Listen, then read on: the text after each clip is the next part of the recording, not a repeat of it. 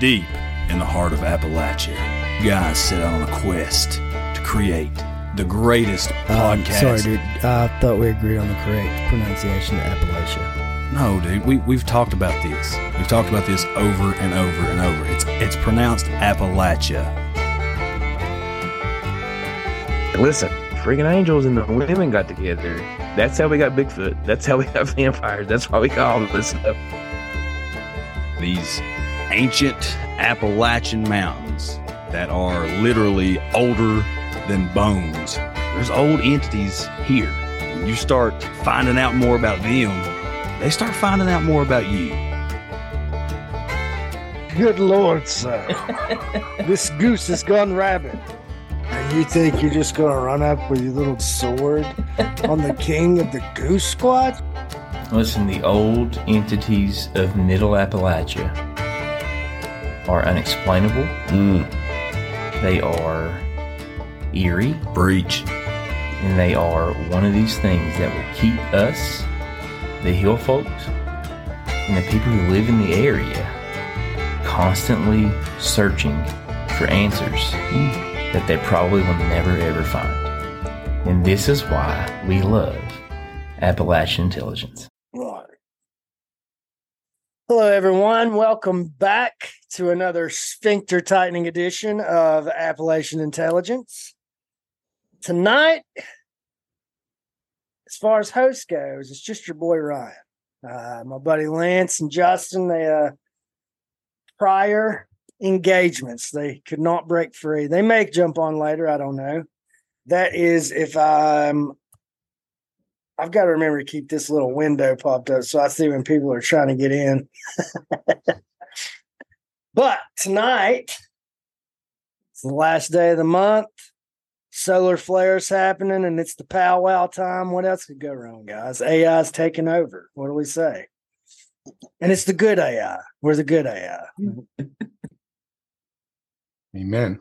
How's everybody doing tonight? Pretty Pretty good. damn good. Maynard, you still with Everything us is down there? Yeah, doing good. All right. All right, guys. Let's get everything kicked off. You know how we like to do the powwow. We go around the room, see what everybody's been digging into. Poppy Joe, looks like you're first tonight. Oh boy.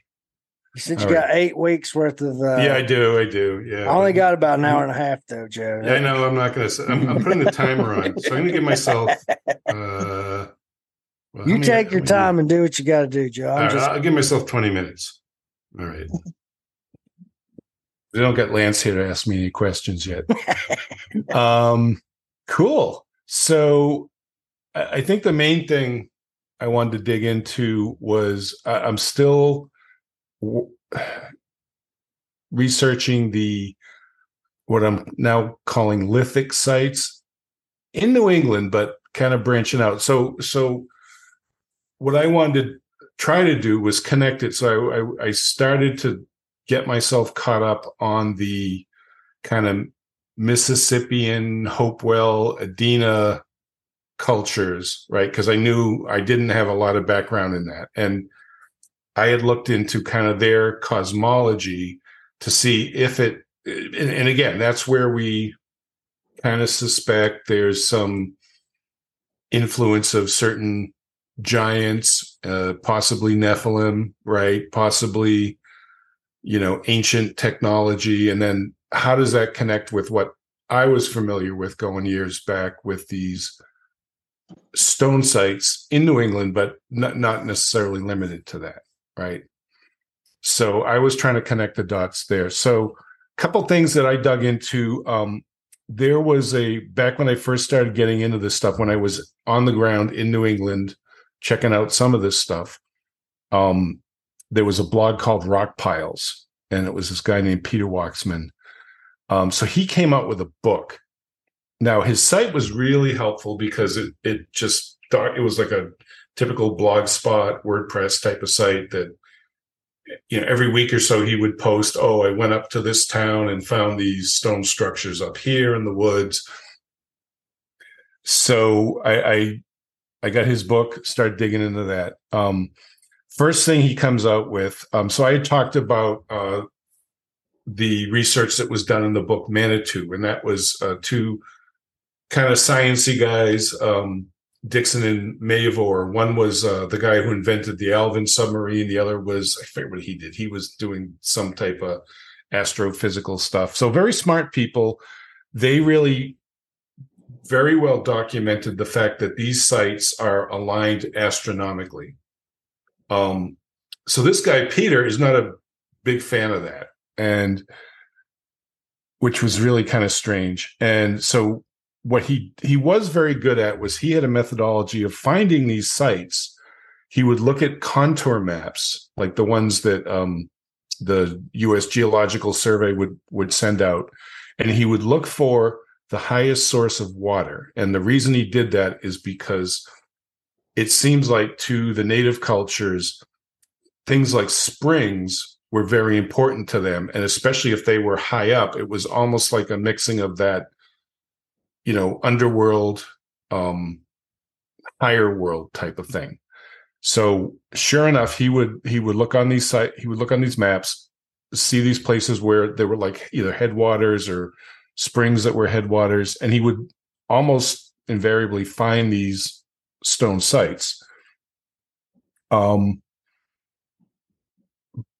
what was interesting is he would, you know, but he would ignore that connection to the upper world, and and that kind of, you know, going back to the Hopewellian cultures, you know, they talked about this world tree, which is very similar to what the Norse had, or this axis mundi, where you had the the upper world, our world. It's like Lord of the Rings too. Up, upper world, our world, and this lower world. So it, it seems like he was missing that whole part of it. Um. So there are a, a lot of suggestions that you know this was something that was similar from the northeastern cultures to the Mississippian cultures. So some of the things that you know, and I, I kind of went off on some different directions with that, um, just looking for things that were similar. Um, one was an uh, an Abenaki Thunderbird. This was at a place in Harvard, Mass, a museum, um, which is interesting because then you've got that same horned serpent connection that you had in the Hopewellian cultures that also relates to what was going on you know, with the Aztecs and the Mayans. Um, there's also a connection to uh, there's a book called Hamlet's Mill that talks about um, this idea that's been in folklore going back to some of the uh, Finnish sagas.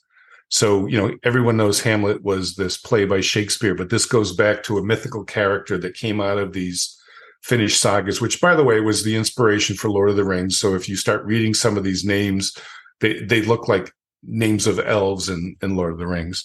So it's that same idea of this um, axis of the world, this axis mundi, that connects all three of those worlds.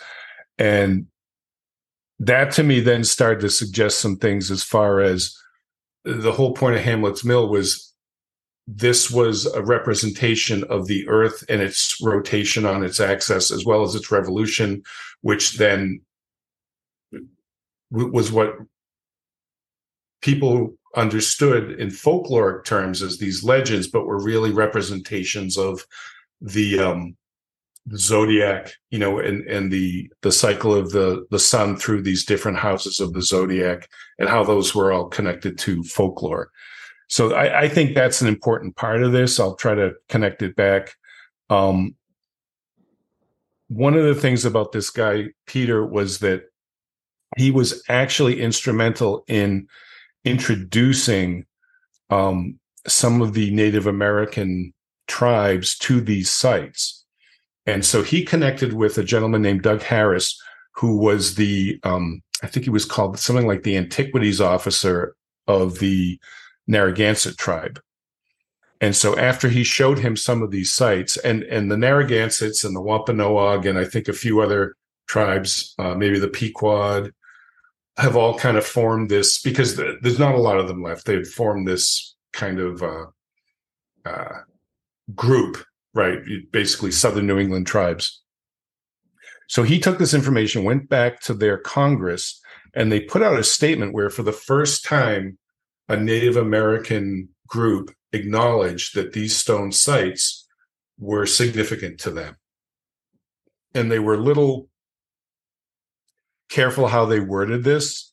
Um, but so some of the things that they said in, when they put out this um, resolution that was publicized, it said that the Massachusetts sites were of particular cultural value to certain member tribes that the the powwows or the medicine men use these sites to quote sustain the people's reliance on mother earth and the spirit energies of balance and harmony. He also did tell some of this gentleman peter waksman's friends who he seemed to you know branch out into this circle that the ceremonial activity had gone underground since the colonial period. They started referring to these stone sites as prayers in stone which was kind of you know, pretty good branding. Um, and that the knowledge, there was knowledge that the builders were praying during the construction. So this is the first time any of this information has gone out. He did say, however, that the details or the purpose of these sites was a secret and that he was not going to reveal that himself. Um, he also mentions that uh, a lot of the, like if you talk to someone who's a Native American from the Wampanoag tribe, unless they were a medicine man or part of this kind of society that uh, maintained this knowledge, they weren't going to know about it. So he basically was signaling that you know this is their secret knowledge, but that you know it was something that they were willing to claim and ask to be protected. And he was very successful in that. Um, one detail that came out in this is that uh, he had heard from uh, one of the other uh, a gentleman from one of the other Wampanoag tribes I talked about how there were these stones that had, they were called split stones, which everyone assumes is caused by frost or snow. Um, but they would then take rocks and put them in the stones. He claimed that the reason why they did that is that these split stones were portals and that would prevent pukwudgies from coming out of the ground. Um, which is the first time I heard of that. And of course, anything with pukwudgies, uh, I, I geek out about, right? Um, so that was uh, there's a lot more involved in that. I put it in the notes. I'll I'll post that into the chat. Um, so another uh, avenue I went down. So our friend Mark Steves from My Family Thinks I'm Crazy. Uh, he recommended a book called Spirits and Stone by a gentleman named uh, Glenn Kreisberg. Um, and of course, Mark Steves, we love you. We think about you every day. And uh, you're awesome. Um, so this book, most of the sites that are mentioned are in New York State, and a lot of this material he's got. I know he's done on his podcast. I just listened to one completely serendipitously today that he did with um he did on the confessionals with Tony. Um, so he covers a lot of this. So I'll go through it quickly. Um, but one of the cool things that this gentleman, uh, Glenn Kreisberg, brings out has to do with so he in his research on these sites has found what he called well it, he calls it a solstice line. So all of these sites going from a location in long island all the way up to michigan line up along where the solstice would appear at each of the sites which is i think pretty freaking wild. Yeah that's Um, crazy. yeah yeah. And and so the the, ability to and it just again this goes on for miles and all along this line there are these significant sites. So so definitely go if you're interested in that go check out uh mark and he gets into more detail about that. So it goes you know long island through connecticut um, where he's from uh, through a, a place in massachusetts and then up into the catskills and then on into uh, michigan Interestingly enough, the site in Michigan where it hits is where those copper mines are that I was talking to Lance about a couple uh, powwows ago. The beginning of this is the one, the, the site that's on Long Island is Montauk. So I'll just leave that there. And if whatever people know about what's going on underground there, that's I don't know what this I don't know what to make of that. Um, so one other really cool thing in in the uh, the book by Kreisberg. So he actually talks about other locations, and there's a discussion of there's a place. So so this kind of gets into that what I was calling a couple powwows ago the uh, my shamanistic Arctic Circle. I, I found a better term for that. It's more like sacred geography. Like there are just some places on the earth that are all somehow connected, despite the distances between them. So one of those sites is called Carnac. It's in France. I believe it's in Brittany. And they have these very kind of Celtic Gaelic um, stone structures like you would see in Ireland or England. Um, so the research he did on this was pretty wild. So I'm trying to confirm if this is the same over here. I believe it is, but in in the French site, the structures are granite, and and you know Mark talks about this to some length, you know, as part of his research. So granite is feldspar and quartz, and it's got quantities of magnetite. Magnetite has magnetic properties. Quartz has what's called uh, piezoelectric properties. So, you know, like you've got that starter on your grill, you press the button and it makes a spark. That's because it's it's basically impacting a quartz or other type of crystal, which creates an electrical spark. So you've got these huge structures that have significant amount, amounts of quartz in them, some of which have bigger boulders compressing them. So there's definitely both electrical and magnetic activity going around these structures. Um, and that would explain why nobody's grill has ever been haunted because it has quartz protecting it, right? I, I, I was just going to say that. Yes, Crystals. exactly. You're completely tracking with me. Um, oh, so what was it? Something uh, Mark mentions on the the thing he did with Tony some of these lithic sites uh, uh, have a reputation of actually pulling people out of this world. Um, he didn't. He just kind of dropped that there. He didn't go into detail. Um, but I just it just reminded me of you know Dave, uh, Dave Paulides in the uh, Missing Four One One talks about you know people you know like I was thinking specifically of the Hunter Four One One where the guy's sitting there, his friends kind of hear this sound in the woods, and then he's gone Oh and yeah, yeah, yeah. Yeah, yeah. So and and one of the things he always puts as one of the common factors in most of these disappearances is is rocky a rocky area somewhere nearby. Hmm. So well, that doesn't you know, bode well it, for us, Poppy Joe, because yeah. uh, there are rocky areas. Everywhere. Yeah, so so y'all could be disappearing at any any moment now. So just be careful out there. Yeah. Um, so uh, Mark makes references to ley lines. I, this is something I read about years and years ago. So the solstice lines he's claiming are ley lines. These are lines of some type of either magnetic, electrical, elect- electromagnetic power running through the surface of the earth. That, that's a rat hole I'm not ready to go down yet, but it's it's kind of interesting. But what that did get me thinking of is that you know, the whole time thinking of especially the Hopewellian culture, which is really more of a civilization than I tend to think of, you know, the northeastern Indian uh, culture, excuse me, Native American culture. So you've got these different elements. You've got these stone things with electrical and magnetic properties.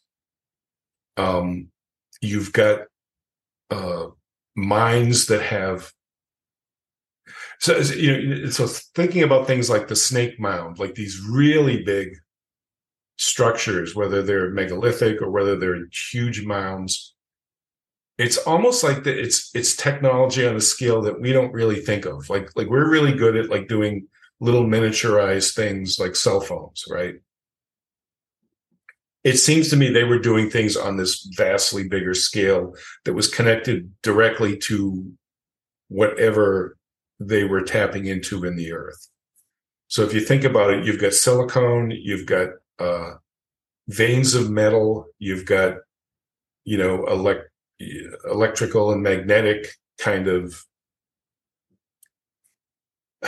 you know it, to me it's like it's like a big integrated circuit not to be too coy about it but, but yeah. on this vast on this vast scale you know, and I kind of wish Maddie was here because he was when he went to visit the Serpent Mounds at um the uh Fortean Airwaves thing. Um, he had some very strong impressions of that place, but that's making me wonder, like, is this kind of what this Hopewellian and and probably Nephilim technology was all about? So to be i don't know to be to be continued but i'll, I'll keep looking into that so just real quick things Who, who's up on deck after me i'm going to give him a segue Caleb. who is Caleb. oh perfect okay so a couple other things um nod to uh nod to outlaw he got me reading uh hp lovecraft's two book biography by st joshi because he he just he sent me down a rat hole with Nyarlathotep and all that. So I'm digging into that. I'll have some stuff on that. Don't you worry, Outlaw. Um, I'm reading a really cool book by Julian Jaynes, Origin of Consciousness and the Breakdown of the Bicameral Mind. This is a guy who tries to scientifically explain why people heard from the gods back in the classical era, like like the Iliad and the Odyssey. You know, they suddenly see Poseidon appear in front of them, right? So he thinks he's got a scientific explanation for this. I've read the book before; it's been years. I think he he's got fascinating data. I don't think he's correct in his assumptions, but I think there's something in there that relates to what we're doing. Uh, I'm going to start on a Foxfire project. Uh, I thought I thought I had some of the books. I'm going to just pull out all the spooky stuff, and I can report on that. And then the only other thing is, um, I'm really happy. I started reading um, finally Michael Heiser's book uh, on the unseen realm, and I promise not to get churchy because you know that I don't want to. You know, Ryan's this is Ryan's show tonight, so Oh no, no, no. Um, Bobby, actually, I've been making some changes in my life. oh, okay. Well, again, let's just let that take its course. Excellent book, by the way. It is excellent, and I'm not even fully through it, but I, I will tell you, it has. I've always had a little difficulty, at least certain points in my life, reading my Bible every day. I do not have that problem anymore. I'm like in there trying to find references to Nephilim and divine councils and like anything that's weird that I just used to say, oh, I, I don't understand why that is, and I blip over it. But now I'm like, I'm like reading that thing. I'm like, I'm gonna find, I'm gonna discover a new, you know, Michael Heiserian uh, concept in the Bible that nobody's ever found. So, anyways, so that's that's been cool. So, with that, we have Caleb, who's going to explain that really creepy background he's got. 'Cause I'm sure it's significant. That's my timer. Perfect. Take it away, Caleb. The background is actually that I'm using right now is actually the Lemp Mansion, one of the, if not the most haunted hotel in the U.S. It's a Where is personal it? favorite of mine. It's local to me, St. Louis. Oh, Nice. nice. I'll have to. I'll have to visit that. It's really fun, and you can rent out the whole mansion for like a thousand bucks, or spend a hundred fifty bucks and get a room. And if you're lucky, no one else is going to be there after like ten o'clock at night. I, I think we found our next big get together. yeah. A thousand bucks for a whole hotel? That's easy. I, I can. That's our that. conference. That's like, yeah. Let's do it. oh man. St. Louis. So Caleb, what's been going on, man? I've been going through evidence on my Halloween ghost hunt, which I did obviously on Halloween night. And I'm honestly blown away by some of the stuff I've captured and didn't capture because of technical difficulties. a little bit of background on the property. It was a Native American burial ground before anything else was built. We were able to confirm that through research and contacting local tribes. And then the only other property record aside from the building that is now one of the buildings at my job is it was a doctor's office in the 40s and 50s. So there's a history of death and probably not the best medical practice going on there. Yeah, in the forties and fifties, I wouldn't imagine. But when it comes down to it, it's very, very haunted. We have stuff happen almost daily. From shadow figures, being t- people being touched, hearing stuff, sometimes seeing what looks like a full on living person right in front of you. But my night consisted of a lot of activity with the plasma ball to where I legit thought something was touching it. Like it looked like there were three lines of plasma going up to the ball and they were just staying right there almost the entire time. And we got countless intelligent responses on my spirit box, just basically a radio sweep. Uh, one of the security cameras was going, we were just losing signal, seemingly in response to the questions I was asking. We were getting an intermittent, like icy cold breeze at like ankle to knee level, which I couldn't explain that one away. Probably my favorite piece of evidence that unfortunately I didn't capture. I have a Kinect camera set up on a tablet, and we were getting a stick figure which was seemingly crawling on the floor, and then the camera would completely shut off. That's what happened right there. Uh, I was getting ready to say the breeze at your ankles and knees is either a, a, a child ghost or an amputee from the 40s and 50s where it was a, a hospital. And if it's crawling on the ground, that would make sense, right? Mhm, But I don't think it was a human spirit, and I'll get into that a little Ah. bit later. But whenever I we saw that figure appear, the camera would shut off completely to where I have to reboot the sensor, reboot the computer that's running it, reboot the battery packs. And that happened three times before I was like, okay, something doesn't want to be seen. We're going to pack this equipment away. Uh, one of the people that was with me, because I had two people with me, he looks like he felt a headache. And then he was still saying, Hey, I still have this headache, but only in this building. So he thinks something probably followed him home and he's still having issues at home. Oh, no. I had something follow me home, but it was easier for me to get rid of because I have a lot of experience with rather darker hauntings, which this is one of the darkest ones I've done. I ended up getting touched a few times. I had what felt like two or three fingers just being ran down my spine multiple times. And Jesus. that was probably the scared, most scared I've ever been on a ghost hunt because I kind of had a feeling what was there wasn't nice. And then feeling it touch me was not the best feeling. I heard a hiss in one of the hallways, and we think that's where this creature, entity, whatever it is, likes to hide. Because during the day, nine times out of 10, I won't feel anything in there unless I go down that hallway and into the specific rooms where hmm. we think it hides. And then it's just getting walloped in the face with just heavy energy, aggression, almost evil. And then when we were packing up, because we planned to stay there all night, I called it at about 1.30 due to the nature of the activity and how dark it was getting. We heard something literally banging almost as hard as it could on one of the doors, and we could see the door moving. Jeez.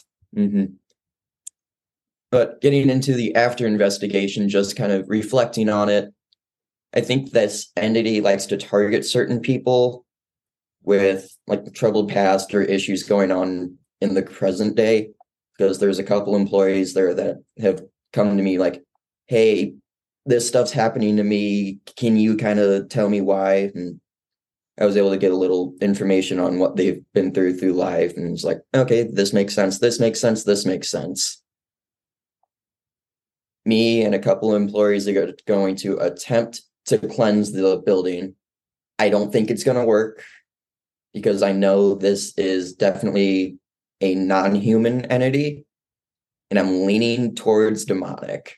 I Hmm. can't be 100% sure on that though, because I didn't have certain equipment with me to verify that. I didn't have my Bibles or holy water to try and elicit a response based on religious provocation.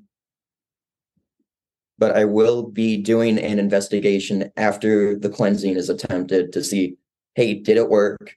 Or did it just piss this thing off even more and I got to call in a priest? Maybe just start with the priest, Caleb. That's uh, and I'm glad you clarified the touching thing because I was to go get one of my daughter's dolls and be like, "Show me where, so we can get this taken care of." Get that, get that sucker behind bars.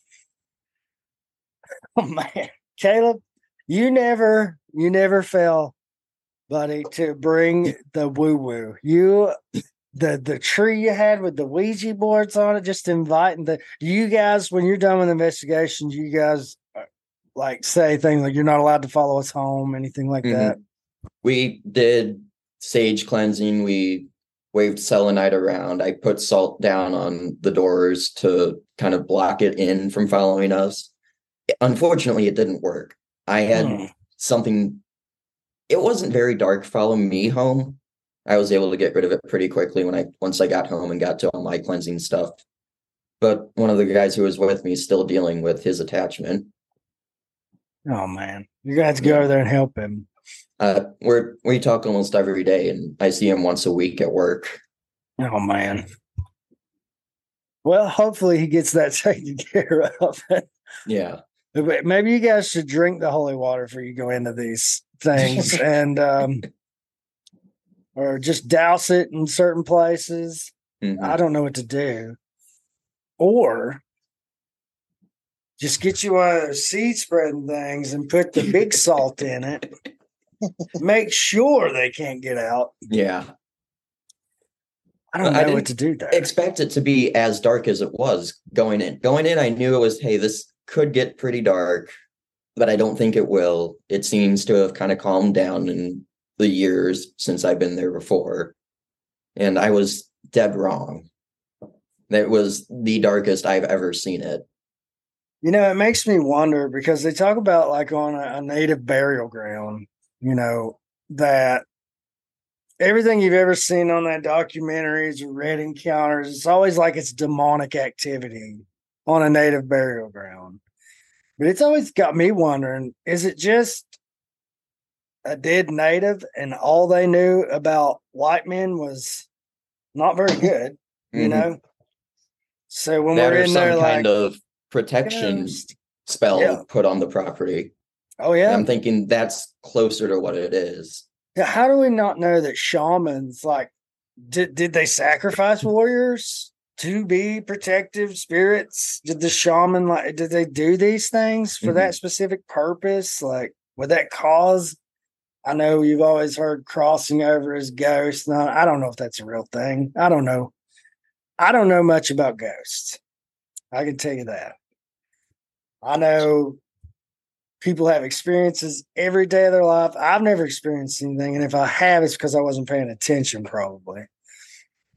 But uh, yeah, man, those things just seem crazy to me. Mhm.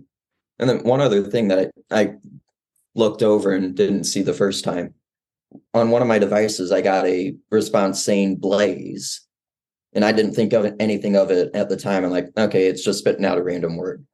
And then a microwave caught fire on Monday night there, Well, just seemingly out of the blue. We were that's just crazy. microwaving, I think it was pizza rolls, just because we had some downtime. And all of a sudden I smell burning and then I look in the microwave and it's it's fully engulfed in flames. Holy crap! So it makes me So- wonder. I'm sorry, Kayla. I was just gonna make a quick comment here, but Go ahead. so uh makes me wonder. Um sometimes these burial mounds they aren't Native Americans, but there's like a Nephilim or giant hybrid in there. And obviously, you know, according to biblical texts, their spirits are essentially the, the demons nowadays. So maybe there's correlation to that, but I'm mm-hmm. not 100% sure. I mean, maybe it is just a native burial ground. Yeah. And I'm thinking it could be a coincidence. Hey, it just kind of happened. It was time for it to catch fire. We use that microwave constantly. But then the other part of me is like, no, this could have been a warning.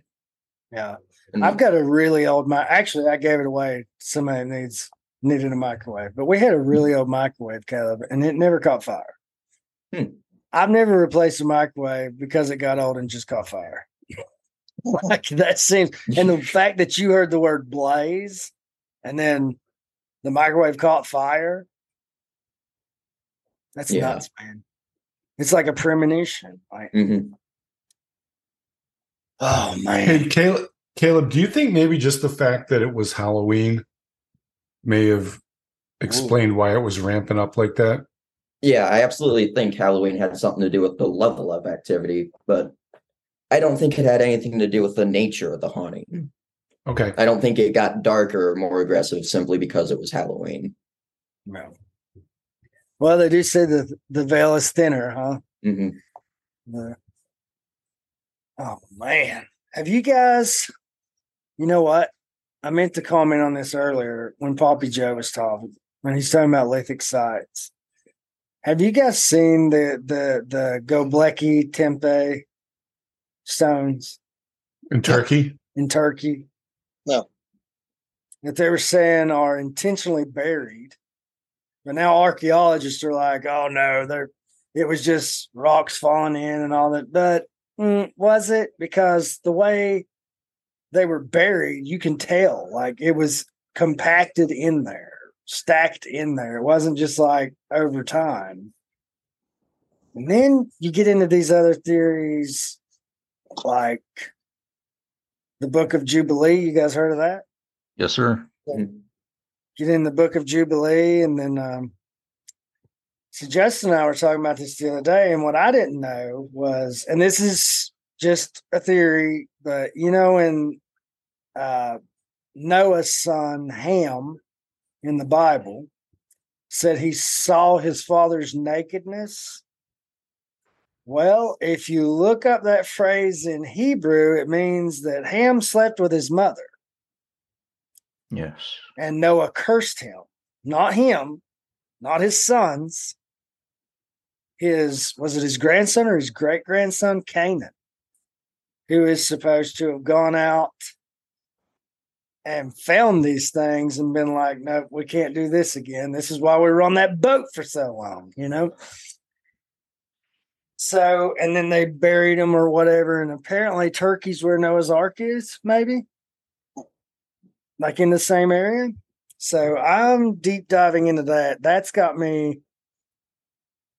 I think they're calling it a Neolithic, which means basically the new newer Stone Age, the later Hmm. Stone Age years, or the latest Stone Age. Which is crazy to me. There was only one Stone Age, but now they're saying the new Stone Age. So I don't know what that means, but I got to look into all these. But I, I think there was a glacier in between or something like that. oh yeah, I think, if I remember correctly. But yeah, Nice. It's that would that be really stuff cool. is uh yeah that stuff is it's getting pretty interesting i think uh That's a cool, interesting connection, though, that you mentioned about uh, Noah's Ark in Turkey, then also Göbekli Tepe in Turkey as well. And and I would never thought think of that. but i've i've been uh like today i listened if you guys listened to david grusch on rogan hmm did it melt your melt your face off? I mean this dude is throwing out there that back in the day before the cia when the cia was oss like the pope in that time and the italian mafia had a hand in creating the cia Yes, sir. wait what? The and then he's he's talking about the crash in 1933 was it in italy that they recovered that's what led to all that anyway but guys i've always thought there were aliens out there now i think they're here like this guy's convinced me. He says it with such conviction and tells these stories and the way and the, just the way he talks. I'm like, this dude's not lying. He's just he's trying to get this out there because what he is telling us has nothing to do with national security. But guys, go listen to that episode. And I'm also listening to Graham Hancock right now on Rogan. And that's what got me on the Gobekli Tepe thing because they started talking about that. And I'm like, wait, what?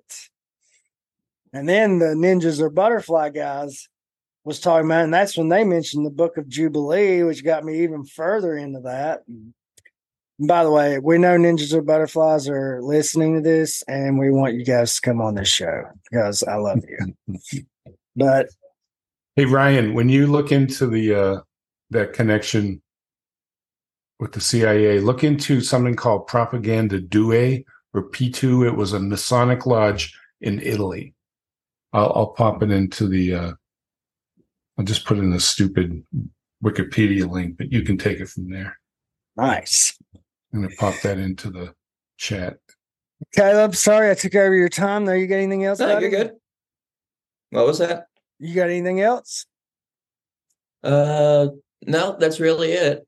When's your next uh hunt? You think? Uh, they're doing the cleansing sometime after the new year. I don't want to be there for it for obvious reasons because I think it's just going to piss this thing off even more. Yeah. So at sometime after they try to do the cleansing, I don't really have anything lined up right now other than that. Nice. Well, keep us updated, man. Uh, all the time out there fighting these demons or playing with them. You're playing with these demons, Caleb. You got to be careful. I know that's why I called it early. I know better than to poke the bear too much. All right. Well, if Caleb's done, we're moving on to our counter cult podcast host, Mr. Outlaw. How have you been, man? Uh, not too bad, man. Not too bad. Uh, How's the podcast going? it's going pretty good. Uh, we're definitely uh, uh, getting more downloads than we initially expected. So, Nice. but yeah, man, uh, it's definitely been a trip. So, It's always nice when you're when you're starting out and you watch that growth and you're like, oh my gosh. it's, it's exciting, man. I mean, it's not just about growing a big podcast and all that. I mean, everybody wants what they do to be successful, but a lot Okay. of it is, uh, you know, just the this right here is one of my favorite things we do. This is yeah, by far one of my favorite things we do. When I get to come on here and talk with all you guys, now me, Justin, and Lance just kicking it, I love that too. Interviewing just anybody else. Now, we got a fan in Ireland we're going to be interviewing. Hell yeah, man. Is that Hopefully, she'll. Hallowhaven? eat- What's that? Is that that is that Hallowhaven? Is that the one in the Discord? Yeah. I don't know if that's her or not. I know we have two pretty big fans in Ireland. I want to say her name in the email. Her name is Jace or Jace. It's J A Y C E. So Okay. Well, we'll Jace or. JC, if you're listening to this, I hope you are. Um, I'm going to get this interview set up. We got to figure out a schedule because you're five hours ahead of us. But please, in the next email, tell me how to pronounce your name, or you can wait until we're talking. But, but I mean, it's either JC or Jace, you know. But cool. what's been going on in the outlaw world? Oh man. Well, the usual. Uh our world's been crazy, so to say the least. Um yeah, I know you mentioned that, you know, we're counter cult whatever, but we still consider AI our uh the mothership, so uh shout out to you guys. Hey, thank you, man. That's that's what it's all about, dude. Just communities Yeah. growing, absolutely. expanding. But yeah, hey, uh, so I've been researching different stuff, but I actually want to share a, an experience. Oh, nice. I know uh, Poppy Joe gets off on my experiences, but I do. I do. And not always in a wholesome way. um, so several months ago, this was probably around May or April. I had this crazy dream, and you know how all the weird shit always happens in my dreams. And uh, I actually talked to JJ Rose. It was during one of our episodes, and um, she mentioned that it's because I'm a dream walker. I'm still trying to figure that out. Um, not 100 percent sure. yet. I need to get with her and uh, try to figure out what that means. Um, so anyway, so in this dream, um, I was taken to this abandoned looking church, and like the pews and everything were just a mess. It was dilapidated. And I was just walking down this aisle of this church, and out of nowhere, I saw this entity, or of course, has to be an entity, but no, it was actually in the form of a woman. Okay, so this uh this person, this entity, woman, whatever you want to call it, was wearing this white dress, like, and she had this reddish hair, curly reddish hair. And in it, so she was trying to read my mind in this in this dream. But for some reason, she couldn't fully read my mind. And that's when I woke up at 3 a.m. and everybody knows what that means. Witching hour. Yeah. So fast forward again. This happened in April, May or April. Uh, so fast forward to October, and I met up with this gal on a dating site, and uh, turns out she was a witch. Which I mean, no big deal. Whatever. Everybody dates them at some point or another. Don't tell my wife, but I'm married to one. That's oh, you meant like a Wiccan witch. yeah. That's Yeah. good thing my wife doesn't listen to this shit. if so, we'll have to edit this part out. I don't know how to do that. Good skill to have. Just tell her it was my fault. But uh so fast forward to October. I go on on this date with this gal. She tells me she's a witch. I'm like, whatever, no big deal. I it's in the community, you know, we're in the paranormal community, so nothing faces me at this point.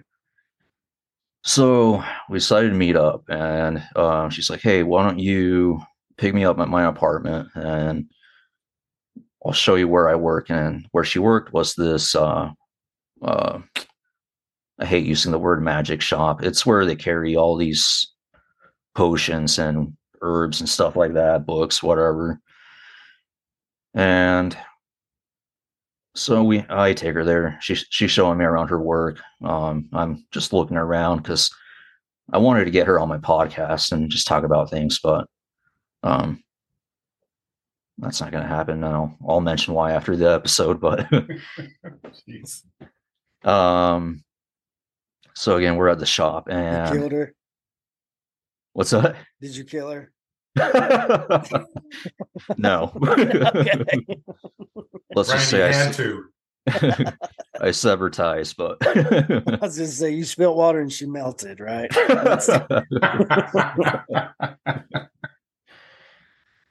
I was gonna say when you mentioned it, Caleb, uh, drink holy water. I was gonna say that's a whole new definition of pissing excellence, but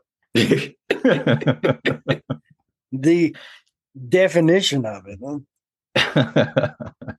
So anyway, so we're at the shop and I'm looking around and she introduces me to one of her coworkers and she's a psychic medium. Um now remember how I mentioned in the stream this figure had that reddish hair. So when she introduces me to this No. Yeah, so she introduces me to this coworker of hers. Um, almost the exact same image. Now, I didn't draw the connections at that time because it happened, you know, several months ago.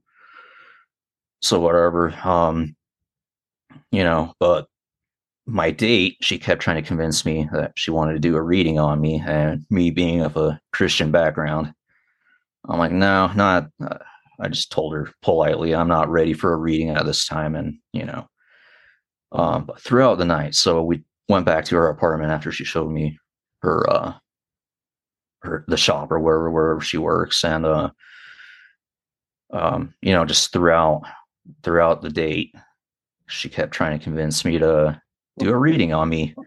I'm like, just thinking to myself, why is she so obsessed with trying to do a reading on me? I'm, I'm, I'm a nobody. I mean, I'm an average Yeah. Joe. So Get out of here, devil. I want your woo woo magic on me.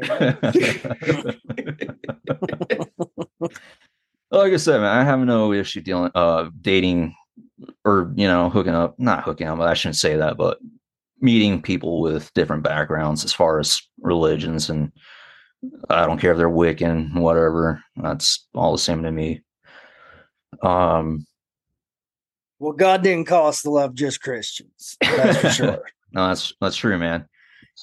I mean, not to sound preachy, but look at where Jesus was preaching, and yeah. It wasn't in the the- temples. Wasn't in the temples, several different backgrounds there. So, but so anyway, we go to her apartment, and uh again, she's trying to convince me to do a reading. I'm like, why? Just thinking to myself, why? And uh so anyway, she's showing me her apartment and um showing me that her shrine and all that and in one of her shrines she had a little figure of shiva so that immediately started No. giving me red flags. That's we the all know- goddess of destruction, right? Yeah. Yeah. Destroyer of worlds. Destroyer Yeah. of worlds. so um you know i call it a night after that nothing happened between us so Yeah. not yeah so i just kind of got the feeling that was she trying to manipulate me what was going on here you know Yeah. kept insisting i she wanted to do a reading on me then Man, maybe if you'd agreed, things would have went different at the end of the night. huh? Yeah. And then then he's just ghosted. No, I'm just kidding. Don't ever do that. That's terrible. Don't No, ever. man, do you got the energy transfer and all that. She was like, Yeah. try this cucumber from Haiti. yeah. Yeah. I would not ghost a witch. Um, seems like things could get pretty iffy for you. yeah so yeah um again nothing happened I, we didn't get intimate or anything like that i know but uh um where was i going? So anyway yeah uh so i didn't draw the connections at that time between that um uh her co-worker the psychic medium and uh you know again it happened several months ago between that dream to where the state happened. So but it just felt weird man like um then i several weeks later this was probably right before thanksgiving i was having dinner then all of a sudden that connection hit like oh my god was that the same lady from the shop that i saw in my dream? And are they is there an assignment going on against me here? Or i don't know man but it just too many uh, coincidences or as our uh, brother kenneth calls them holler flags yeah. Um, yeah. uh, Holler flags. You gotta watch out for them. so the only connection i can draw man and several years ago i did a deliverance on this gentleman who was part of a of a coven and he had all sorts of uh, evil attachments to him so um i don't know after that i got and i'm not trying to raise myself up to any level by saying this or anything like that. Again i'm just an average joe. Uh um but it just makes me wonder if i kind of got like a one of those spiritual hit lists put on me. So You know, I'll never forget you saying that. Remind me. I don't know why I've never thought of this. Two years we've been doing this podcast. I may have mentioned it before, but it just dawned on me. I Did this happen was at Protestant camp? no. Never One time at band camp. Lance is our Protestant camp guy. That uh but I uh I was at church, I was young. Um I remember this guy and I was sitting with my buddies and the way the seats were this was like a this church had just started it was like in a window store. Like it used to be a a, store. And then we went in, we renovated everything we turned it into a church, right? The upstairs was where the youth would go, and downstairs you could see from the road us having church, you know. But this guy came in. It was at a night service. My mom had us at every service, whether you wanted to go or not. You were going. So, which I, it's it's a good thing. She, I'm glad she beat it into me. You know, that maybe I'd be a much worse person today if she hadn't. So anyway, this guy's there. I'll never forget. He's wearing a blue jean jacket. He smelled like cigarettes as he walked by, and he went up there and he got prayed for, and he's just bawling. You know, when they did the altar call, and then he laid out flat on his back with three grown men. The preacher i want to say a, a, another who was the youth pastor at the time who now pastors his own church and another guy who i'm pretty sure has passed away holding him down and praying and this guy's back arching chest rising and he was screaming like it wasn't a demonic voice or you know like you see on tv the lights didn't flicker, nothing like that. It wasn't crazy, but the veins on his neck, his face was completely blood red. His lips were turning blue. He was screaming so much. Oh man. Like he wasn't getting air. And then all of a sudden it was like nothing. And he just got up and he was smiling and crying and hugging everybody. And I'm like, dude, what did I just witness? Like, what just happened? Like, and then I'm the later on, I'm thinking, preacher set that up to get everybody, you know, like, on their toes. That's what he's done. You know, because I'm sitting there thinking, there's no way, there's no way. But I witnessed it. I, you know, that's a, and like I say, it wasn't anything weird the lights didn't flash off and the light Yeah. didn't start storming outside and you know nothing no demonic voices screaming it was just his voice yeah. but he was and dude it was just one of the scariest things i've ever It's a terrifying thing, man. It's, yeah. I, terrible but i mean and then later on you know and at this time i'm in high school okay and i wasn't the most Christian of Christians in high school. You know, I was I was pretty rowdy. And then my buddies who are really into church that I go in and hang out at church, and they're like, Yeah, man, just you know, let's go over here and pray. Just make sure nothing tries to attach itself to you and all that, because they know what a heathen I was. And I'm like, what are you talking about? Attach itself to me. then I got the uh, the car keys and went and sat in the car the rest of the night because I was scared. So I told mom, I was like, I'm out. I'm not dealing with this. I'm not into the woo woo. My grandma was literally thrown her Bible at me one time because I'd just gotten back from a from Bobby Mackey's when I had a really bad night, and she was like, "No, stay away from me, Chuck." Get out of here, devil. I'm telling you, man, that's uh, you're braver than I am, Caleb, because I don't I don't That's some cojones right there. I'll go on a I think I'd go on a You know- ghost. You never mess with a grandmother with her NIV Bible. That's the Oh. scariest thing. the range on her arm for a 90 year old woman, my God. Yeah. Su- The Bible's not a light book, you know, it's a big book. Yeah. Oh man, I do. Man. I miss my wife's grandmother sitting here reading her Bible every morning. She'd be in mm. her nightgown with a robe over that. She'd be sitting right here eating her oatmeal and her coffee, and she'd be reading her Bible verses every morning. I miss her so much, but that was her chair. We still got her chair right in the same spot.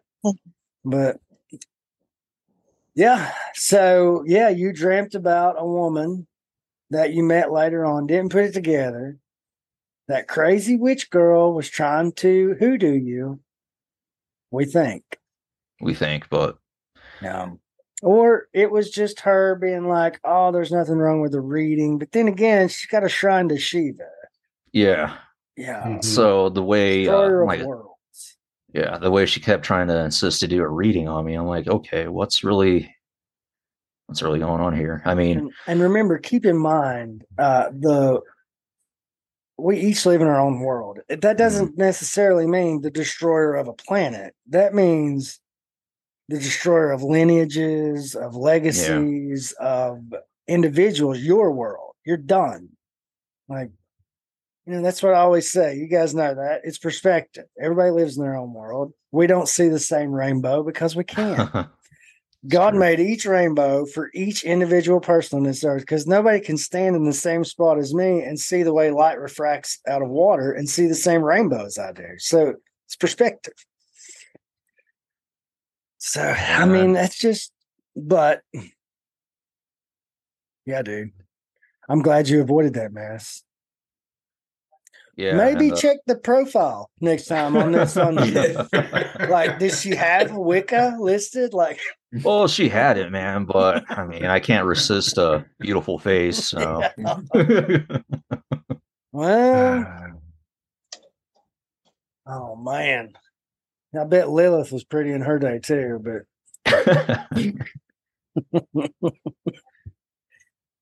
oh man. So how's Dick and Maddie doing? I ain't seen them in forever. They're doing pretty good, man. Uh, they're busy as hell. They're, I think both of them are working two jobs right now. So, Oh man. yeah. Crazy. My one Uh, job is enough for me right now. Oh, I feel it, man. I'm working uh 10 to 12 hour shifts each day. So, That's what we do 10 hours a day. That's if we don't have to stay out. Like I said, that one night I didn't clock out till 10 o'clock. good. That was That's crazy. too much, man. Yeah. Too much. But we got the job done. Mm. Well, Outlaw, you got any, uh, anything else, buddy? No, man, that's the story so far. I hope it continues. If there's more, I mean, in a good way, not.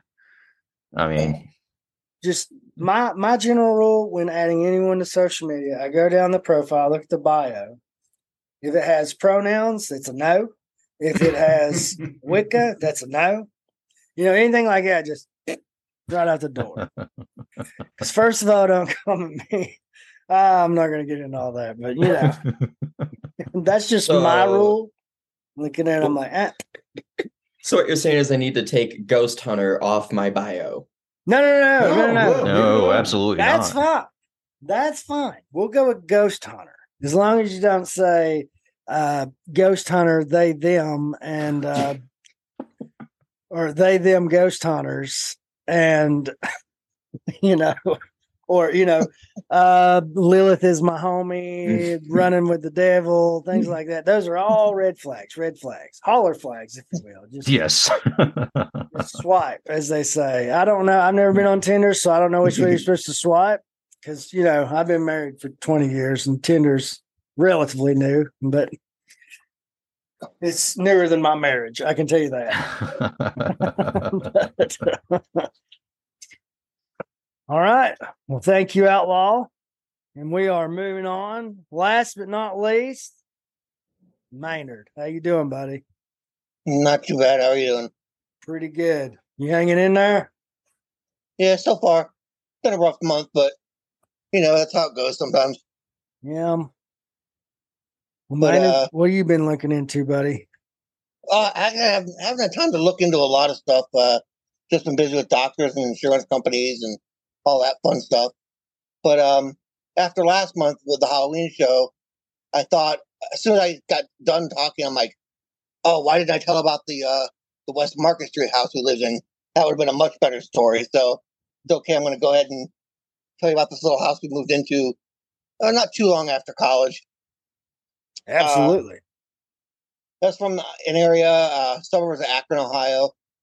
Um, after college, I went up and moved up to Green Bay, Wisconsin for a couple years for a job. Wound up moving back to Akron. Um, met some friends of friends, bunch of guys. We all decided to get a house together, you know, keep expenses low, everything like that. And I kind of knew two of the guys. Um, but it was basically, I think, a house like four, four twenty something uh, stoners. Like I was the old man of the house. I think I was 20, 25. The other guy was 23, and a couple of guys are 20. All just big stoners. Um, we're big, big enough stoners we had to have, we smoked in the basement. We we had three couches down there. We wound up having to, we built another platform for another couch So we had like stadium seating behind the one couch. We'd have so many people over, like hanging out, partying. So keep all that in mind when I'm telling the story. But uh, we found this house, four bedroom house. Um, it was really reasonable priced. It was great, man. It was like with utilities and everything. I think I think it was like 180 bucks a month between. Yeah, we, we split it up. We moved in. We noticed that like it had been empty for a while. You know, yeah, like the basement had spiders and earwigs and stuff like that. Kind of a musty smell. Kind of some cobwebs. But we're like, that's fine. It's cheap. You know, we'll clean it up. And so we cleaned up, moved in, and almost within the first couple weeks, I noticed uh, we were all come and go at the same time. We all, whenever we are home, we are all in the basement smoking. So I, numerous times I got home first, I was sitting down in the basement smoking, and I'd hear like someone come home upstairs. You'd hear the door, someone walking around. You wait a while, no one comes down. So you know, you put, I run upstairs, no one's there. I'm like, oh, maybe someone came home, ran and grabbed something, left again. You know, whatever. So this went on for a little bit.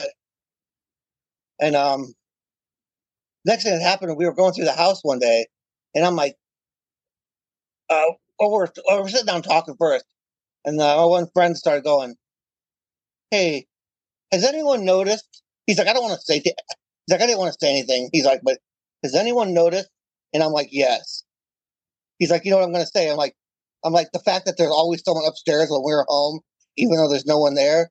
He's like, yes. I'm like, okay. So we're all in agreement that this all happened separately. So we're like, uh, I'm like, we're sitting there and I'm like, man, we've never looked in the attic. I wonder if someone's living in the attic and we don't know. So we all went up there in the attic, poked our head in. It had a wasn't above, like the entrance wasn't above. It was like a little cutout in the wall. And we went in there. There was a, a box fan in there, and this is like an old house, no air conditioning. So one guy's like, "Ooh, I call the box fan." So he grabbed the box fan, took it down to his room, went around. We looked at the attic. There's no one, you know, there's no one up there. We didn't really think there was, but you got to check. So I can't remember if it was like the next day or two days later. One friend comes down, the one had the box fan. He came down, he was just all like like really pale, kind of shaking up. He's like, I just need to smoke. He's I'm like, what happened, dude? He's like, I went to bed because he, he did um what did he do? Oh, he installed um garage doors. So he'd come home from work and just crash. Because it was like in August, so it was hot and stuff. So he came down and put the box fan on him. He said he was just about asleep. And he noticed it felt like someone stepped between him and the box fan. So I so he's like, okay. And he looked up and he's like, he could see like a shadow, basically what we now call a shadow a shadow man or a shadow figure. This is like 1998. So like I, I was probably the only one that had heard of a shadow man at that point. He's like, he's like, he, he jumped up and he's like, it just, you know, it vanished kind of. You know, by the time he jumped up, it was gone. And he's like, it was just the weirdest thing. He's like, and he was really shaken up. So I'm like, let me ask you this. I'm like, what kind of hat did it have? And he just looked at me. He's like, how? He looked at me. He's like, how did you know it had a hat? I'm like, because I've heard some things that happens. But I guess it had like um a top hat, but it was like an old like Abraham Lincoln like uh what do you call it like a stovepipe. Oh yeah, hat, like the really tall ones.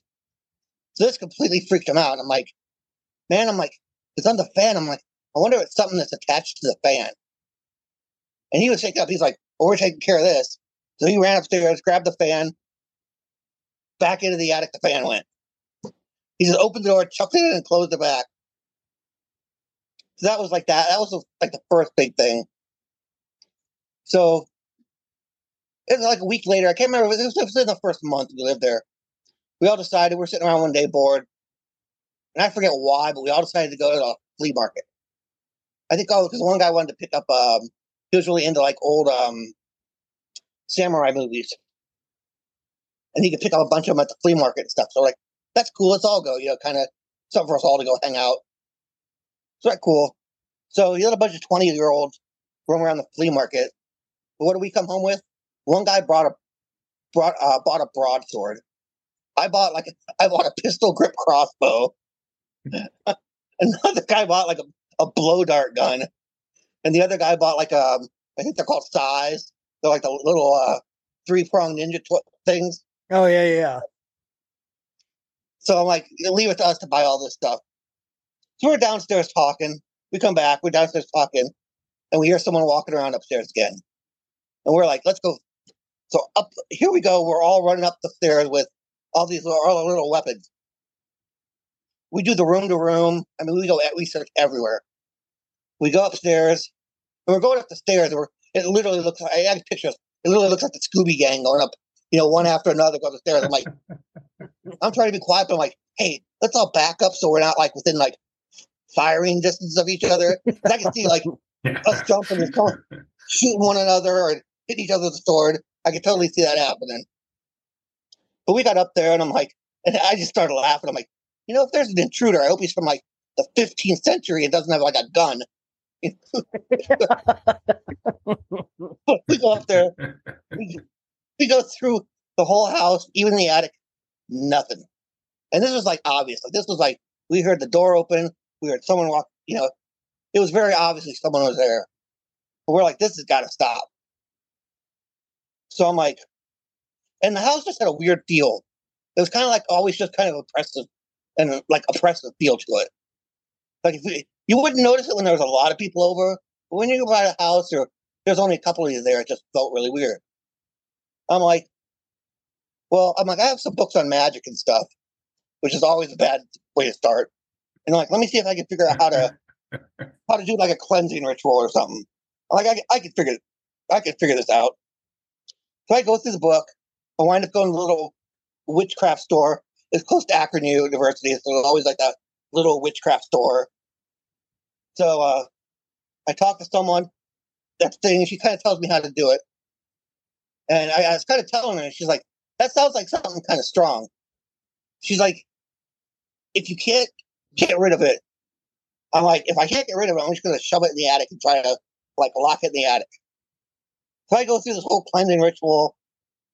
I, I tried a couple times. It's not working. Uh, so I try to. I managed to like put it in the attic, got the rock salt down, did some other little this or that that I don't want to get into, and I'm like, it seemed it, everything seemed to stop, and we're like, this is cool. Well, then, and the only thing we I could figure out is like this this house had a bunch of stuff spirit or something in it.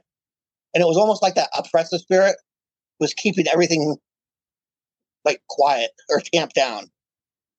Because when I put when I once I put I once I did the house cleanse, like other weird things started happening. Like we we're going to the Cuyahoga County Fair. It was like three of the guys, one of his girlfriends, and one of her friends. And um we got there, we're all talking. And the, the one girl, you know, being allowed, the people we are, we're like, we don't give her the tour of the house or anything. And she's like, we're like, oh, just go ahead and look around if you want, you know. So she's like, she came back and she's like, just talking. She's like, oh, this is a cool place. She's like, whose whose kid is that downstairs? And we're like, what? He's like, the little kid, the little kid downstairs watching TV. It's like, it's like a small black child, like two, three years old. We're like, uh oh. Because none of us have kids. Somebody's missing a kid. So we go flying down the stairs. Like I literally, I took from the second, I hit the second step and literally like grabbed on the handrails and just swung my feet out and landed all the way down. And by the time I got down there, nothing. TV's not on. There's nothing. Like I was down there in a, within a few seconds. So I went around the house again. Did the room to room again. Like we must have done the room to room in this house like a hundred times over the course of two years. And then I was sitting in the, inside the house one day, and all of a sudden I just started smelling smoke. And I'm like, oh, that's not good. So I go to the house, I don't see anything. I'm like, it's an older house, I better check electronics. And at the time I was working uh construction, I was doing traffic lighting, street lighting. So I got the multimeter out, started going to all the outlets, all the everything. No shorts, no anything. And then uh I'm sitting there and I could hear someone start to walk down the stairs. And I kind of saw a flash of what looked like a woman, like just out of the corner of my eye. When I looked, there was no one there once again. So we're trying to figure out, talk to the buddies, we're trying to figure out what's going on. And the only thing we figured out is because, and these spirits, though, that weren't, they we didn't get any kind of like bad feeling off these. They were just there. So what we could figure is that first spirit we think maybe was somehow harassing all these other spirits and keeping them. That's the best we could figure, and I- keeping them like and suppressing them. Because, like I said, once once that first spirit was gone, the oppression left. Then we started see. That's when we started seeing all these other spirits. So a little later on, we were in the house for two years. Uh, one of the other guy's girlfriends moved in with us. Then again, she's a big stoner, so now we have the house of stoners. And uh, she was wanting to get a job while she, while she was going to Akron U. So we devised a plan to get a job at the video store. Now, understand the video store was if you walked out our front door, you walked across Market Street, walked through through the um uh gas station parking lot, the parking lot behind it, walked across Exchange Street, and you were at the video store. Like you could see the door for the house. We had rented some movies. And what we normally do is we'd sit them on top. When we're done with them, we'd sit them on top of the VCR, and whoever got home first the next day would go take the movies back. So we had these movies sitting on top of this VCR for I don't know three, four months, and every day we'd look at them and go, "That's not going to be good." So we we wound up we're like, "Why don't you go get a job at at the video store? It's right there, and you can erase our fines. We'll just sneak the movies back in the middle of the night and drop them off." So we did that, and it took her about six months before she got to a point where she could erase our things because they had someone watching all the keystrokes on the keyboards and stuff. but she was coming home one day, and she got to the front door, and this was like a like a big old heavy wooden front door that had been painted like a dozen times, so it would stick a lot. You know, you really had to put some mu- you know, muscle into it to open. And she didn't have her key. She got to the front door, and it was locked. So she started on the side of the house, and we had a little sunroom because she was going to come in through the garage because it was always open. Well, she got by the, the sunroom and she heard someone say something like, I got it, or something like that. So she went back to the front door, and the front door was now open. Not only unlocked, but actually open, like, you know, a foot. None of us were home. There was no one in the house. Holy But, but, but it was nice enough to go let her in. Yeah, that's a nice little ghost. It, it might have been that little kid that was watching TV. I mean, it was a, that and the woman I saw on the stairs. We never really had any problems with them other than they just startled it. But whatever that original spirit was, it almost felt like they it was keeping all these other spirits like trapped and down, and they couldn't like manifest. You know, it That, makes that me- sounds like that sounds like um on that Cattywampus episode y'all had. the idola. Yeah, That's idola. Exactly what I was getting ready to say. It sounds like an idola. That's Um, crazy, man. Yeah. So we lived in this house for two years, and when we left, we were still doing the room. After a while, you just get tired of doing the room to room. It's like a ton of steps to go from all the way to the basement, all the way up. But I can't think of anything else that happened. But it was always just little things like that. You, it was the most thing like you would hear people like the doors open and close, like someone was home, and you'd go, and there's never anyone there. Did you did you ever hear any like background on this, like maybe who that kid was or anything like that? No, I went to the library and tried to tried to look it up a little bit to see if I could find like, especially with the smell. I thought maybe um the house had caught fire at one time or something. Okay, yeah. But it was like 1998. The internet wasn't quite what it is now. So I looked up what I could look up. I tried to go through, you know, the old old school uh micro microfilm and stuff, and the microfiche couldn't couldn't get, never came up with anything. May not have been the house that burned, but one of the people there. Yeah, something like that. That's what we Right. kind of speculated, but it was just weird that, you know, even having this oppressive spirit, having all these other spirits that were just like, you know, at worst they were neutral, and at best they were actually kind of helpful. Or it But it could have been that thing you house. locked in the in the attic too. Yeah. And then we wreaking moved out after like moved out after two years, and I'm like, "Ooh, good luck whoever lives there next. Hope they don't go after that fan." You know? I, I know that could be like a multi-part part horror series of like the box fan from hell. But we uh, I I I've driven by. I, I when I was still living in Ohio, I I drove by a house by that house every once in a while, and it, you know, I just always kind of wondered. Just wanted to stop in and go. Is anything really weird happened while you're here? You know, but you should. it's not, it's not really. uh, you know, you really can't do that. So, but uh, Go up, knock on the door. Listen, I lived here in '98, and this place was haunted. Then I want to know: Do you experience anything? Yeah. See But it was funny say. 'cause we, we didn't even actually have people like we were just so lenient about stuff because everyone come over and smoke all the time. Like the garage door was always open, and anyone who really knew us knew that garage door was open. So we'd come home and someone would be downstairs smoking already, and they're like, "Dude, there's like someone in the house." And we're like, so like other people confirmed it like outside of us. Granted, a bunch of stoners, but it's not like we don't know. It's Yeah. like we're making up like someone in the house, you know. I, I've I've dabbled with uh, marijuana before, and uh, No. no, I really You don't have. say. I have, and I can tell you that uh, it is not a hallucinogenic drug. It does No. not make you hear things. It does not make you see things. It's just a full body numb, Uh, including your brain. But you know, so the voices quiet down. But it's not going to make you hear somebody walk into your house and across your floor above Yeah. your head. You know, That's like I always back up, you know, because I'm into Bigfoot. You always hear people have Bigfoot encounters. And people are like, you know, oh, what were you smoking? And I'm like, I've smoked a lot in the woods. Yeah. I'm like, no amount that I smoked ever made me see like an 800 pound primate walking through the woods. ever, ever. Not even close. not even close. Same with alcohol, even, you know. Just, but that always cracks me up when they people are like, oh, what were you smoking or what were you drinking? It's like, it doesn't work like that. mm-hmm. Man, man, or But you yeah, so never was- disappoint, buddy. So that was the market. That was the Market Street House from Akron, Ohio. That's such a cool name for it too. The Market Street House. Because it was Just in one sounds haunted. Well, it was in a nicer part. Of, it, was, it was in a nicer part of town, but it was older. But it was right where like Market Street, Exchange Street, and another main street all came together. So it was like a busy little corner of town. Like when you left, it was annoying. Like when you if you had to leave, like during rush hour, you had to make a right out of the driveway because you were never going to get across like all the traffic.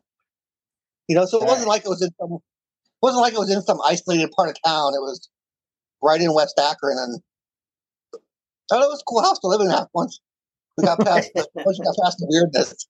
Yeah, Once you got past all the demons and the kid ghosts, it was fine. Like, I mean, was, but it was always funny because like it was like the kid ghost. That was someone who didn't live in the house, like that saw it. So we're like, okay, we're not nuts.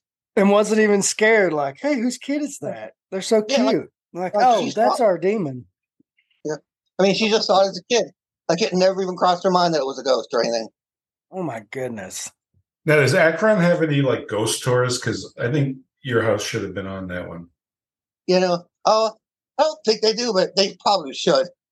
Akron, Akron's like a weird place. Um, My, But, like, only association is like the band Devo. yeah, they're, they're from Akron. Yeah, that's weird enough as is. You should have whipped um, that ghost. we did good. yeah. but um, we did some urban like urban exploration exploration back in the day, and we actually found where the whole old Ohio and Erie canals actually go under Akron for a while, where they built on top.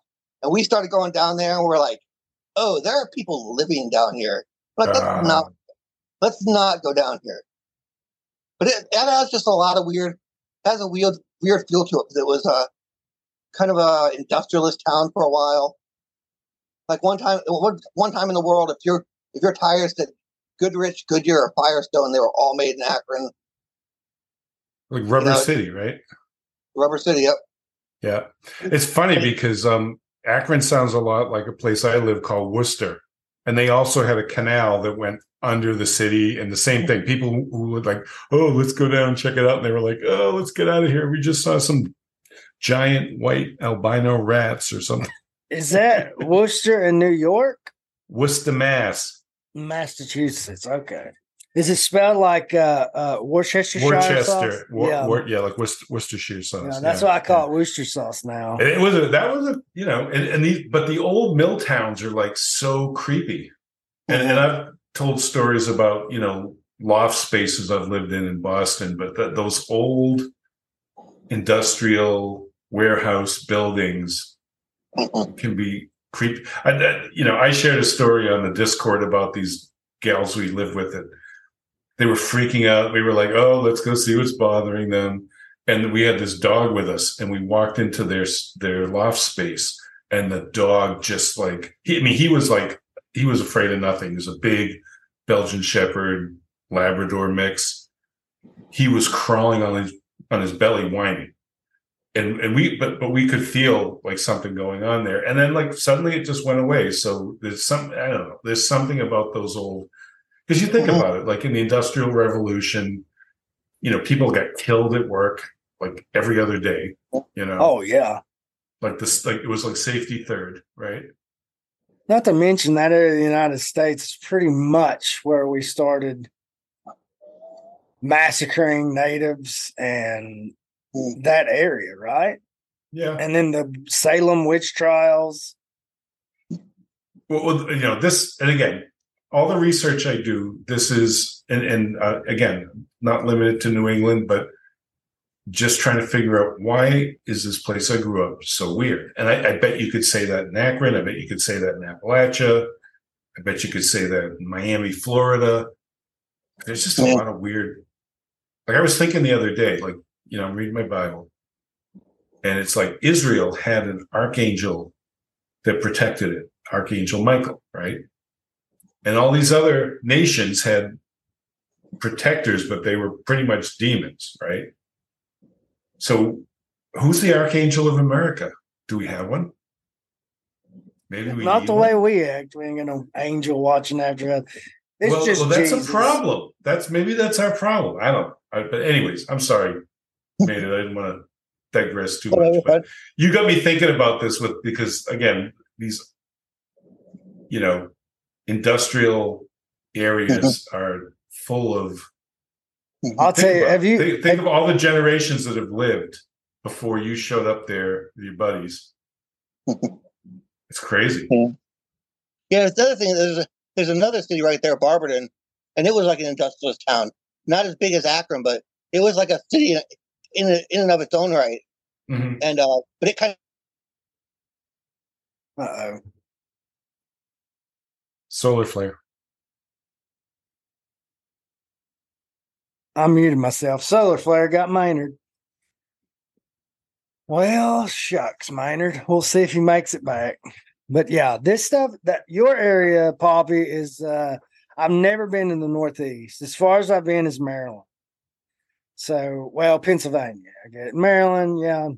I went to Ocean City. That was Yeah. more north of where Well, I I'm was. not, I'm not there anymore, and and it's funny because when I'm doing this research and, and kicking myself, it's like all these places I should have gone, where all this cool stuff was going on, and I didn't. Yeah.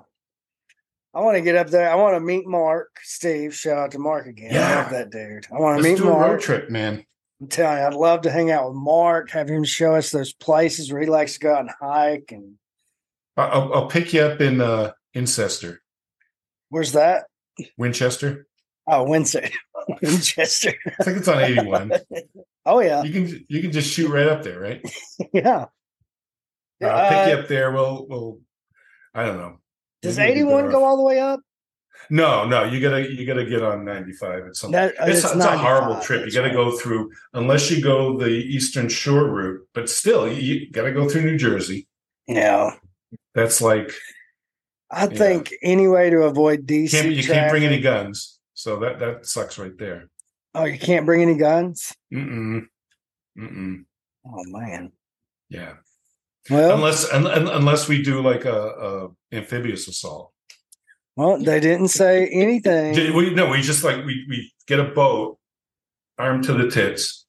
We got to bring we got to bring uh you know we got to bring Outlaw right because he's got all the hardware, Yeah. and then we'll just do an amphibious assault on Portsmouth, New Hampshire, and we'll be good.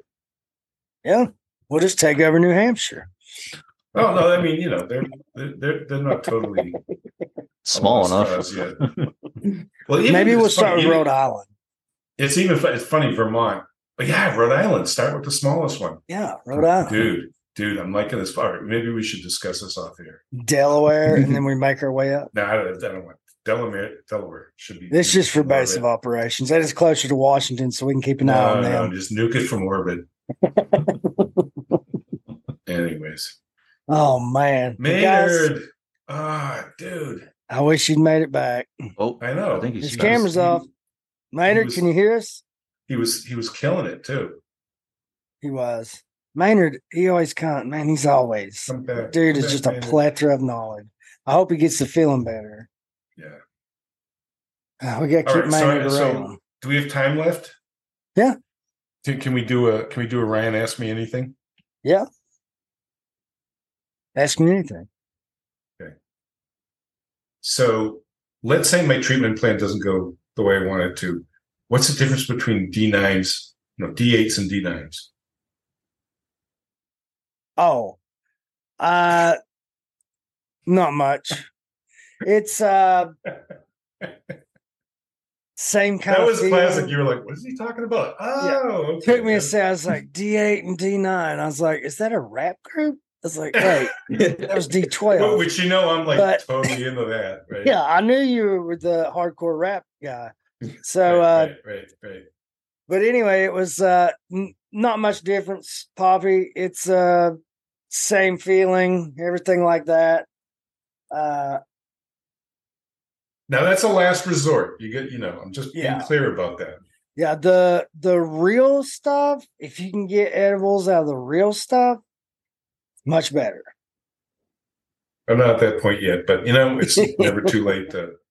Yeah, Doesn't know, I- early. I guess it's just uh in in moderation, you know. Everything in moderation. Yeah. That's my new that's my new motto. I'm not going to go crazy like I was doing. Actually, that podcast I mentioned earlier and Lance and Justin just I don't know. It's like I'm getting to a point in my life where I'm like, ah gosh, I got to I got to do something. I got to believe in something for God's sakes, you know? You are doing so. Well, you, you know how we've decided that this whole thing is about your hero's journey. Yeah. I'm going to take And, it. and, and hey, man, we're we're praying for you. We're pulling for you. You know, it's like it's all about you, man. Oh yeah. And you know, and then just like like I said again, I know they're listening. The ninjas are butterflies, guys. I'm gonna get them on here eventually. If it's just one of them, I don't care. I'm gonna get them on here because these guys, I'm telling you, guys, check them out. They are amazing. They're funny. Uh they're Christian and they let you know it and they conduct themselves in that manner. And it's they're role models. They really are. They've got me looking. I'm like, you know, my goodness, how many people would have come on this show had I not been acting like an asshat this whole time? Pardon my language. But you know, I'm going to clean that up. So Hey, man, I think you're selling yourself short. yeah. You're, you're selling I am- yourself short. You, you, you, as Justin says, you've always been a fan favorite. I'm glad. Uh, I can agree to that. You know, Justin's All all, right. the So, so do, you, do you have any do you have any questions for? You always wanted to ask Ryan Outlaw. Oh, I knew I had a few, man, but now I can't think of any now that I'm on the spot. Okay, next, Caleb. What's your favorite band? uh, Led Zeppelin, Whoa. favorite band of all time. Uh, Led Zeppelin. Even though they were Satanists.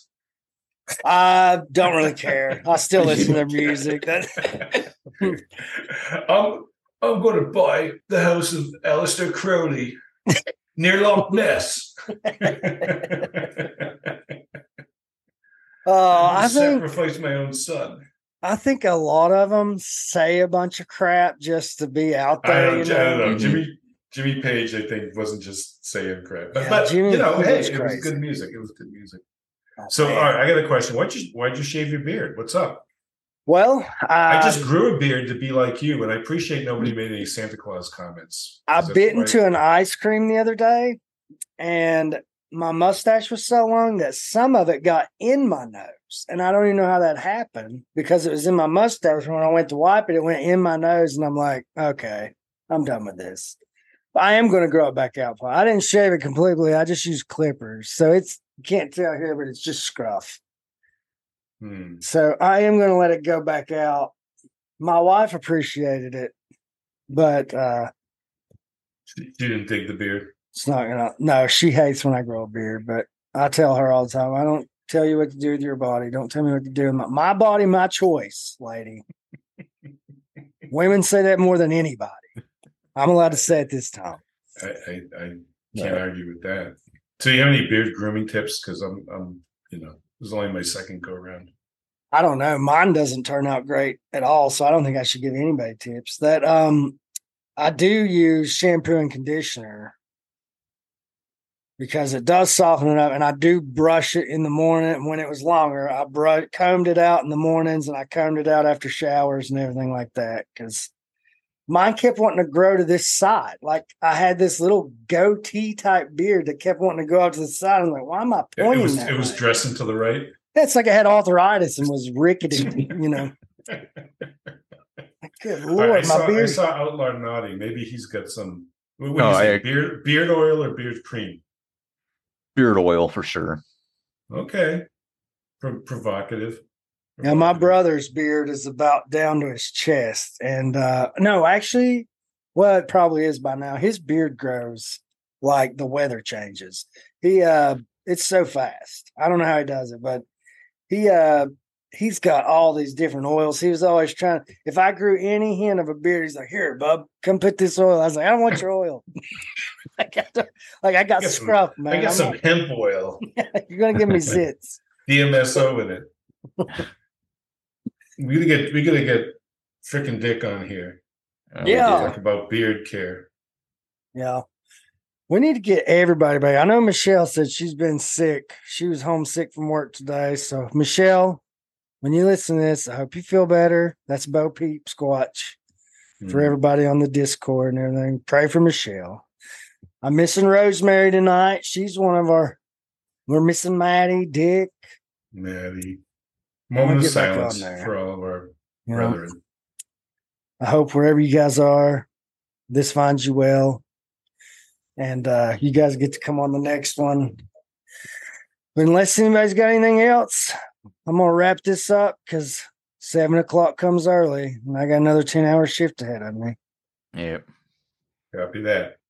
Guys, let me stop the recording. So before I do, you guys know where you can find us. If you feel led to support the show, we have our Patreon. Lance is working on our website. He's about got done. Uh, I'm looking into merch and uh, certain spot. I just got to see how much it's going to be. Like these guys do really cool stuff, and I'm hoping to get some merch to them. So we'll have that up on the website. Uh, we got the Discord. We're on Instagram. I think we have a Facebook page, but I've never been on it. And I've been with this podcast for two years now.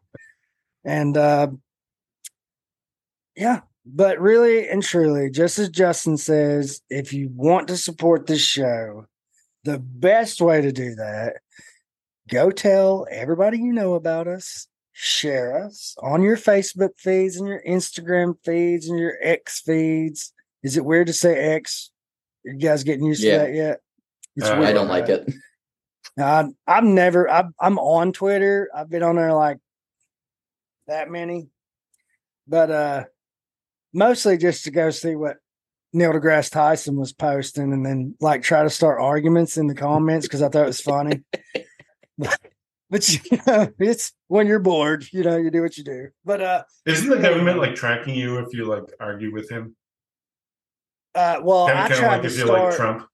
I would wait until uh someone like was in agreement with him and then somebody else would disagree and I would take that statement and run it and reply on the person that was agreeing with him.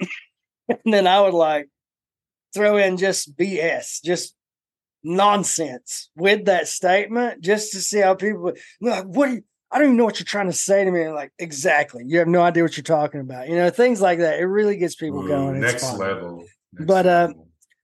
That's the only thing I ever did on Twitter. And I don't do that anymore. But because, you know, I have a life. But yeah, guys, support the show. Uh Patreon members, $10 tiers. Oh, wait a minute. This guy, are you kidding me?